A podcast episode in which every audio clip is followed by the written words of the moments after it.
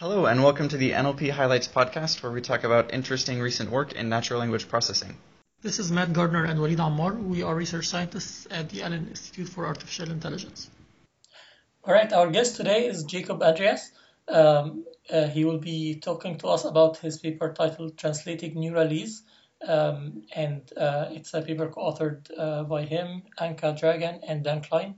Jacob is a superstar PhD student at UC Berkeley. He's generally interested in natural language processing problems as a window into reasoning, planning, and perception. The paper we're discussing today focuses on using language as a prop for understanding model behavior. In particular, it tries to interpret neural-based or neuralese messages used to coordinate among decentralized agents by translating them into natural language. So what's the motivation for this line of work?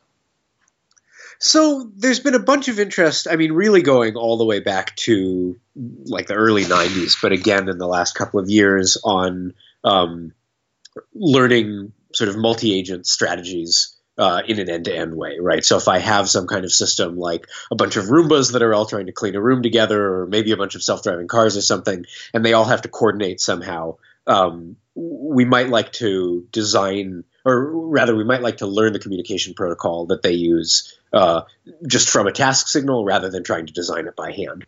Um, and so there have been a bunch of different ways proposed for doing this. And if you want, we can talk about some of the details about how that works. But basically, the modern version of this thing, these just look like big RNNs. Uh, you have a bunch of little agents implemented as little neural nets.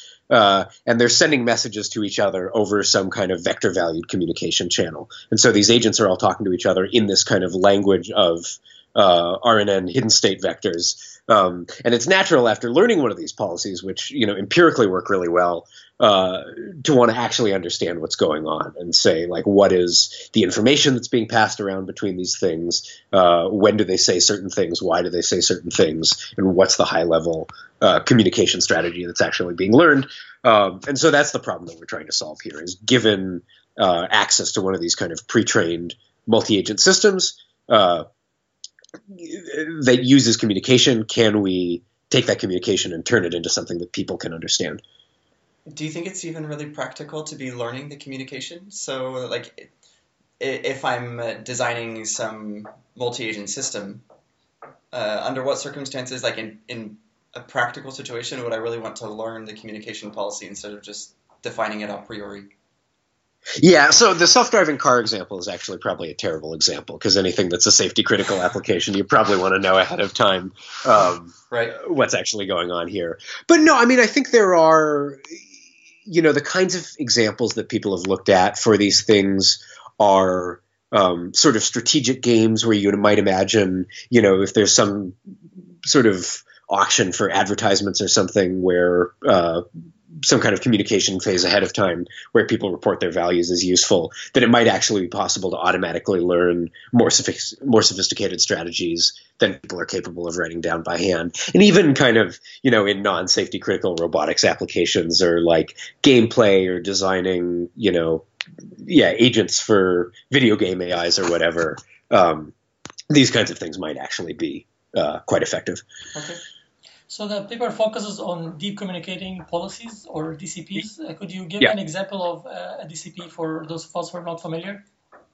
Yeah, so I mean, the simplest version of one of these kinds of policies that we're talking about uh, that you can imagine uh, is something that plays a referring expression game. And so this is something that mostly gets used for analysis and gets studied a lot in kind of like uh, pragmatics and in the CogSci community, but where basically I have two players. I have a speaking player and a listening player. Uh, they're both going to see, say, two pictures.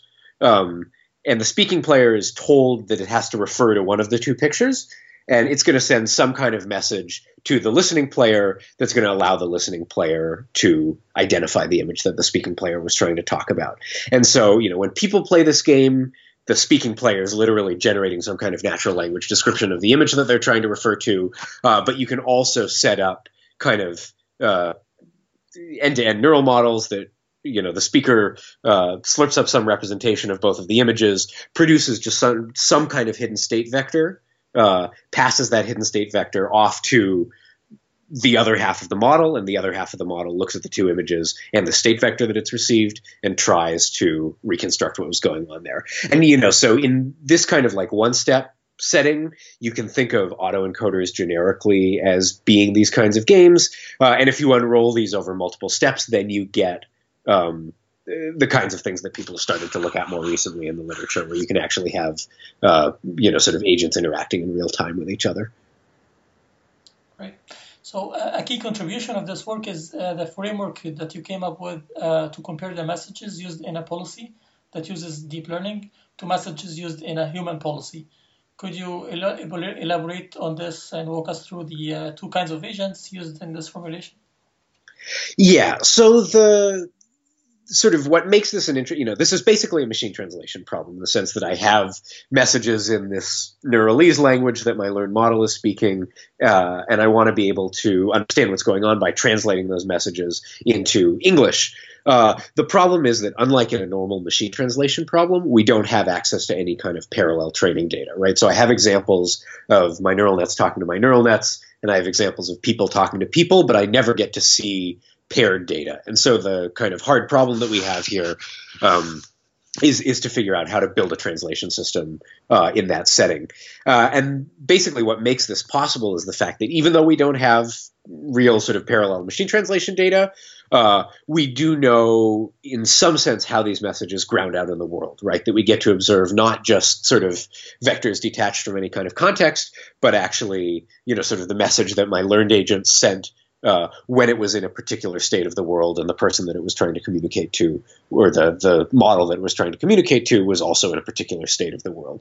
And so we can get examples of uh, sort of learned agents talking to learned agents uh, and that grounding, and then humans talking to humans. Uh, you know, if we get them to play the same kinds of games uh, and the grounding that the humans observe when they're generating those messages, and it's through that uh, through that grounding in sort of actual states of the world that we're actually that, that we're able to build uh, something that looks like a translation system. Uh, and I can talk about how that is done technically.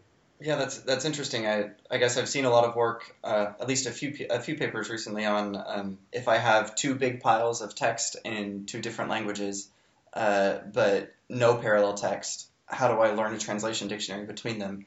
And this is kind of a similar problem to uh, what you're looking at in this paper, but I guess the, the difference is you have this external notion of some kind of grounding in order to do this mapping. Um, can you uh, tell us exactly how you view the, the grounding that lets you bridge these, these two? Yes.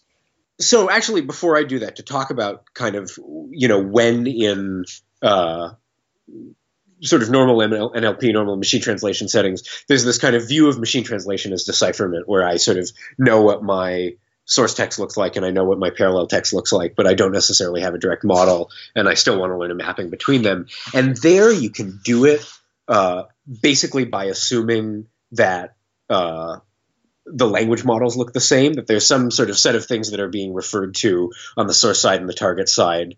Um, uh, and you know that if I could just kind of find the correspondence between some f- fixed source language model and some fixed target language model, um, then then that would let me solve the problem. So when people mine for kind of comparable corpora for doing these things in machine translation land or whatever, uh, that's basically what's going on.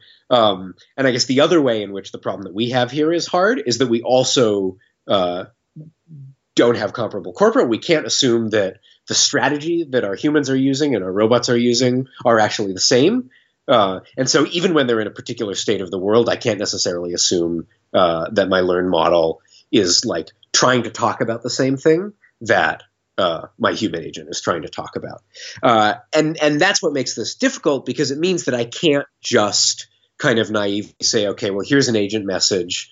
Uh, look at the messages that humans were generating in the same state and try to directly learn a mapping between them, even kind of conditioned on the state. Uh, uh, precisely because you know it might be the case that uh, playing some kind of well, yeah, one of these like image referring expression games uh, that the human's saying things like "it's a red bird" or "it's a yellow bird," and the learned agent is saying something like you know the third pixel from the top left has a saturation that's 126 uh, and and so you do need some way of uh, of teasing that apart. And so, in particular, what we do is we take this idea that again has been like super well studied in the sort of CogSci computational models of pragmatics community, um, which is that if I really care about getting some representation of the meaning of a message, uh, a good way of capturing it, that is to look at the belief distribution that it induces uh, in the person who listens to the message.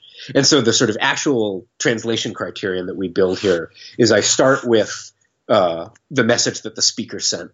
And rather than even really trying to recover exactly what the speaker's state was, what we try to do is we build a model that takes us from that message onto the belief that a sort of optimal listener forms about the state, the state that the speaker might be in upon hearing that message. And we can do that for our agents. We can do that for uh, our humans when we have examples of humans as well. Um, and now we have a kind of common space of representations uh, in which to do translation. Uh, and this common space of representations is basically the space of distributions uh, that the listener thinks that we might be in. Uh, and then we don't even necessarily need to assume um, uh, you know that our that our human agents and our automated agents are, are choosing to talk about the same things. So here, are we talking about distributions over um, observations or over uh, actions that are possible at, at this uh, state? uh, over observations essentially i mean it, you know you can sort of do different versions of this depending on whether your environment as a whole is partially observed or totally observed uh, you know the only reason that the agents should need to communicate at all is if there's some information that's private to the speaker that the listener doesn't have access to uh, whether those two things together sort of tell you everything that you need to know about the environment or whether there might be also uh, further information that neither person knows about uh, doesn't really matter in this framework. Uh, but yeah, yeah, basically you can think about it as uh, the speaker is going to see some kind of feature vector, uh, and we want to compute the distribution over those feature vectors. Yeah, can you uh, give an example of this to make it a little more concrete? Yeah, so I mean, I think again in the uh, the like simple one step referring expression game uh, is is an easy way to think about this. So what's the information that both people observe? They both observe that there are these two images. And then there's some extra bit of information that's visible to the speaker but not the listener, which is the identity of the image that we're actually trying to refer to. And so in that case, the kind of distribution that you want to form is just uh, kind of the distribution over how that bit has been assigned. So given that the speaker said it's the red bird, uh, how much do I think it's the picture on the left, and how much do I think it's the picture on the right? Good. Uh, and I, I think in your paper you mentioned two different kinds of groundings, and this is just one of them, right? This is one of them, yeah. And then the more complicated one that we look at in the paper, uh, we have this uh, sort of challenging driving game where there are two cars that are both trying to get through an intersection, but they can't actually see each other, and so they have to do this kind of uh, communication to coordinate uh, about how to crash or how to sorry how to get through the intersection without crashing into each other. Uh, and so they're the kinds of belief distributions that you're trying to form look more complicated because what the listener's trying to reconstruct is not just uh, you know, sort of is the picture on the left or the picture on the right, but over all the positions that the car might be, the, that the other car might be in, and all the other orientations that the other car might be in, and all of the sort of goals that it might have, the places that it's trying to reach uh, as it crosses this intersection.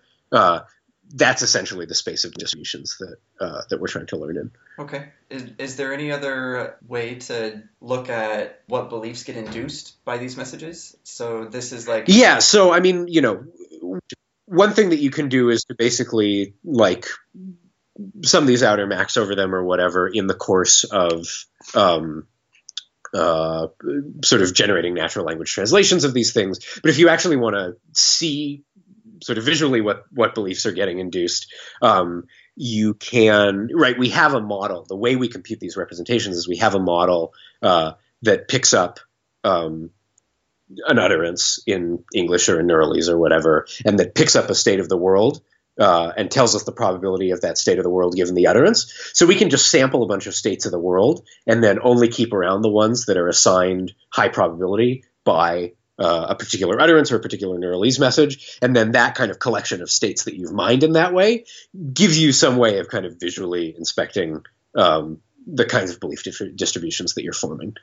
Um, and so, you know, again, in the referring expression setting, what you kind of want to happen there is that uh, that puts most of its mass on the right image and not on the wrong image. And in these kinds of driving games, that you wind up with uh, coherent clusters of, uh, of, of states.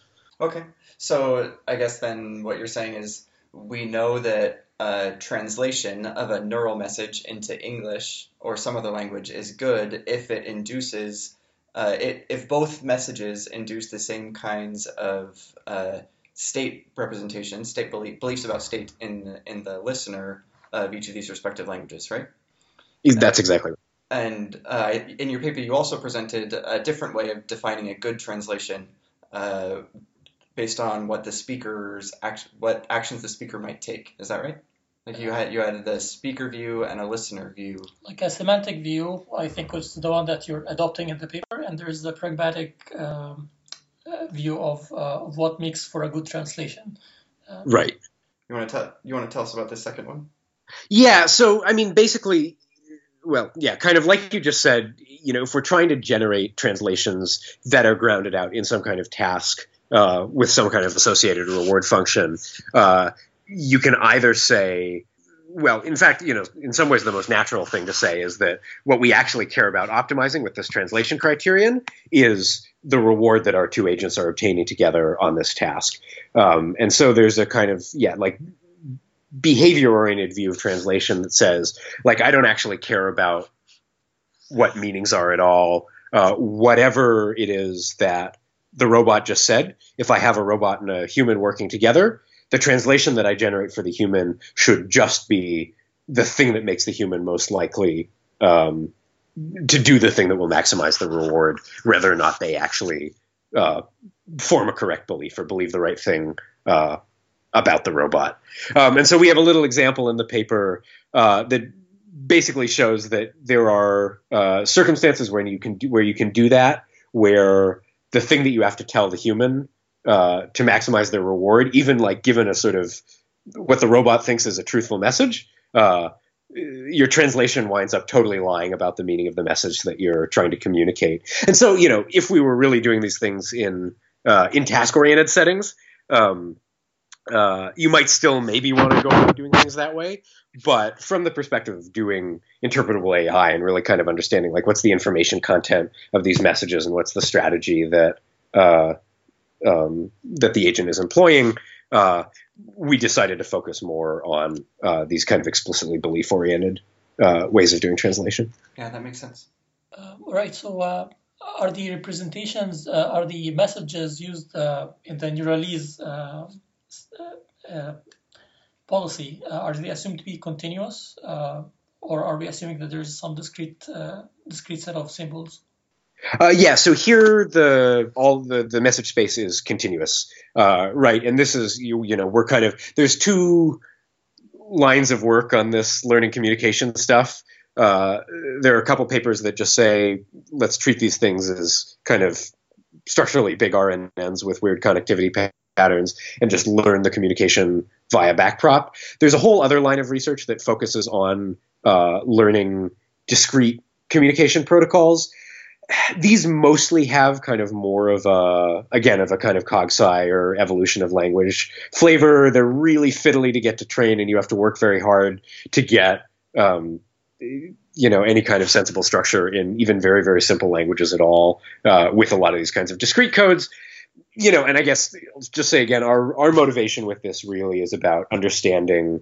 Uh, the kinds of systems that are used or are likely to get used uh, in the real world. And to the extent that learning these continuous message spaces is a much easier thing, um, these seem like the more interesting kinds of systems to study uh, from that point of view. I'm looking at the uh, the equations in your paper in section five, where you talk about how, how you actually um, decide what is a good translation. Like how we've been talking about the intuition for what what makes a translation good. Uh, you mm-hmm. have you have some math that formalizes this, and I'm I'm wondering if it makes sense to try to explain that in podcast form. I don't know. Do you want? Yeah, I mean it's it's really it's like uh, the math is actually not that complicated, right? It's basically you know once you have the core intuition that what makes a good translation is that it induces the same uh, belief in your listener as whatever message that you started out with. Uh, you know, there's some work you have to do just getting to kind of well, what's the right notion of uh, the distance between beliefs that you might induce in a listener when your beliefs are represented as probability distributions. Um, uh, and and then how do you actually compute that thing efficiently? And I don't think, you know, we have a particular solution to that in the paper, but I don't think the details uh, are particularly important or even necessarily like the best way of doing it. But it was, you know, kind of the first thing that you write down once you have this this sort of core intuition about how to go about doing translation. Um, other sort of mathy things in the paper. I mean, one of the cool things is that even though you know we talked about the difference between doing translation in a way that kind of uh, respects the truthfulness of beliefs and translation in a way that optimizes performance in a downstream listener uh, on the actual task reward function. Um, and even when we take the sort of let's get the beliefs as good as possible perspective rather than the let's make the reward function as high as possible perspective. Um, it's possible there are like very very easy proofs that you can do to show uh, that you're not going to do too bad uh, on the downstream reward function even when you're not optimizing it for optimizing for it explicitly as long as you make kind of reasonable assumptions about uh, how smart your your listener is yeah that's cool so can you tell us how well this actually worked?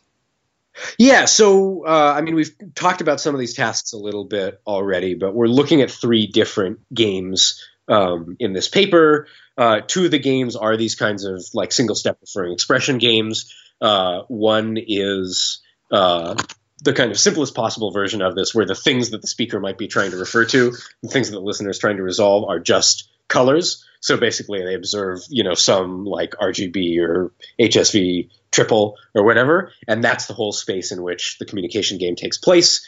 Um, we move from there to uh, a real referring expression game with uh, photographs of birds, uh, and then finally, the last thing that we were looking at here again was this uh, two player two player driving game where these cars are trying to get through an intersection without crashing into each other.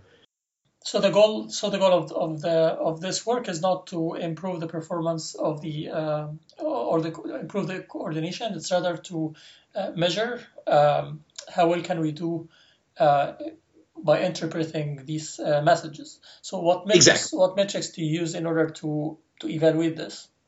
Um, so the way we think about evaluating these kinds of problems is one, you know, we have this. Um, uh, criterion of can we are we are we inducing the correct belief about the state that the listener or that the speaker was in? Uh, and so that's something that we can actually evaluate directly in that we can sort of take a, a message that the speaker sent we can strip away the context and then we can show our model a bunch of states that the speaker might have actually been in and see if it can correctly guess um, uh, you know where the message actually came from. And if you are correctly representing the semantics of these messages um, you should be able to do that reasonably well. And the cool thing is once you do that just for this kind of representation function that you have um, uh, you know sort of can i get from a Neuralese message back to states? Uh, I can now evaluate a translation model by saying, okay, I'm going to take this Neuralese message, I'm going to translate it, and then I'm going to see if I can get from that translated message again back to the state in which uh, the Neuralese speaker who didn't know that this was going to get translated into English, uh, the state that that, that model was in. Uh, and so one of the evaluations that we do is just how well can you uh, can you reconstruct these things? Uh, and the answer is actually like pretty well uh, for all of the different tasks that we were looking at here. Um, and in particular, you do a lot better, maybe unsurprisingly in this setting, um, by explicitly doing this kind of uh, belief oriented view of translation rather than learning a direct mapping from uh, messages to natural language messages that happen to have been uttered in the same state. Uh, the other evaluation that we look at is uh, is this downstream task performance thing. So even though it's not something that we're optimizing for uh, explicitly, you, you, know, we have some theoretical evidence that we should be able to actually do well uh, with respect to the reward function um, on the downstream task. And so the way we do this is we, you know, we've trained our robots to only play the game with other robots. We've trained our humans to only play the game with other humans. Uh, we then take a robot and we hook up a translation layer in the middle and we let the robot talk to a human by way of this translation layer. And we see how well playing this game together uh, via the translation layer they actually do. And then you can do it in the opposite direction also for these kinds of asymmetric games where, you know, maybe you have a human speaking and a robot listening. Um, and there, you again do quite well in the referring expression games. Uh, uh, there are conditions under which you can actually do better in that setting than humans do speaking to other humans because the robots manage to find a better um, strategy than the humans come up with on their own, and then that strategy survives translation. Uh, the story is a little bit more mixed in the driving game, where you do substantially worse than you know either humans playing with humans do or robots playing with robots, but still much better with this kind of belief-oriented uh, way of doing translation uh, than with something more more direct and more like a, a classical machine translation model. That's interesting. Looks looks like uh, you can actually translate pretty well when you have this given grounding. I guess it makes me think a lot of other kinds of in, people are thinking a lot these days about interpreting neural models because they're really quite opaque a lot of the time. Yeah. Uh, do you have any thoughts on how uh, you could push this forward to actually interpret other kinds of neural models where you don't have some strong notion of grounding that you're leveraging here? Yeah, I mean, so for any uh, for any neural model, right? There's some notion of grounding, which is just the you know you have your your input data, uh, which is some representation of some kind of world state, and your output data, right? And you know once you have the kind of like referring expression game view of these things there's a it's like maybe a little weird but you can take this very expansive view of what it means to play one of these kinds of referring expression games and say i can take any neural net that i have and chop it in half in an arbitrary place and think of the value that gets computed in that last layer on a given input as the message that the first half of the neural network, which is some kind of speaker, sends to the second half of the neural network, which is some kind of listener. And you can actually use these same kinds of techniques um, to come up with some sort of representation of what's actually going on there. And you know, all that's really saying again is that like I have some kind of neural representation that's computed, and what a, you know, one way of one way of asking how do I interpret what this network is doing is to say by the time I get to the nth layer in this network, what information about the input has been has the network decided is irrelevant and has discarded, and what like extra information has it imputed about the input that might not be easy to compute from sort of raw surface features uh, in a straightforward way. And so you can play the same game, right? Of saying, okay, well, here's some uh, you know neural net hidden vector. Give me the distribution over training data uh, that might have given me something that looks close to uh, this particular vector I've come up with. And then if you care about getting out natural language explanations rather than just visualizing sort of collections of training examples, you can do the same thing that we're doing here and saying, okay, now what sentence do I have to produce uh, to give me the same distribution over training examples? Right. When, when you mentioned cutting the network in half uh, and treating that as a, as a message, I guess if you really want to use the same method that you used here, you'd have to also get humans to do a, a to, to write language corresponding to a, a, message in a similar spot in the network, right? So you can actually do the translation that you did in this Right. But the cool thing is that for a surprisingly large number of tasks that we care about, that kind of natural language data is either easy to collect or already exists. So if you think about, uh, you know, doing image recognition, for example, uh, you know, we have these huge image captioning data sets, which are all about uh, pairing uh, photographs with na- natural language strings, uh, and that's exactly the kind of data that you potentially need to learn one of these sorts of models. Interesting. Well, th- thank you. This was a very interesting paper, uh, very different than uh, most uh, papers we read in, in NLP conferences. Uh, I wonder if you'd like to give us uh, a, very like brief description of, of the following the next paper that you published on and on the same uh, direction of, uh, of interpreting uh, deep deep representations in NLP. Um, the paper titled "Analogs of Linguistic Structure in Deep Representations." Yeah, so this is actually very closely related to the thing that we were just talking about here uh, of can we sort of apply these techniques to more general uh, machine tra- or machine learning models. Um, and so what we did in the NL or in the EMNLP paper is uh, take a kind of vanilla conditional sequence autoencoding task that doesn't explicitly have any kind of communicative component. You just have some kind of labeled input. You have an RNN that slurps up your labeled input and then tries to reconstruct it again. Uh, and what we're doing here is we're using basically the same technique uh, that we were using in this paper to try to understand uh, what the hidden representation that you know lives between the encoder part of this model and the decoder part of this model, what that representation looks like. Um, and what's cool is that for the particular task that we're doing here, we again have these kinds of natural language annotations, but they're like the data is, you know, without going into too much detail, is all about compositionality, and we have, you know, sort of uh, people using negation and conjunction and disjunction, and we have ground truth kind of logical annotations for all of the natural language utterances in this data set. And so this means that, uh, you know, in this paper, we're really building something that more looks more like a phrase dictionary uh, than a general purpose translation model where you know at the end of the day in my driving game or my referring expression game all i'm doing is saying like here's a whole message that i saw a human send before that seems to give me the right belief distribution. Um, in this new paper we can actually uh, look more explicitly at the the structure of these message spaces and say that you know not only can i translate you know some particular vector into some particular natural language string, but I can find the hidden substructure. I can say the way this vector does this is there's this like negation operation on the outside, and then you know these two primitive attributes of the world are being referred to on the inside. Um, and the kind of amazing thing is that even though this thing has been trained without natural language data at all, you can find structure in this vector space of messages that looks a lot like kind of familiar compositional structures that we have in natural language. Uh, perfect. Thank you very much for the uh, for the intro- introducing this paper. Uh, looking forward to read it, and uh, thank you again for for joining us for this recording. Yeah, thanks a lot.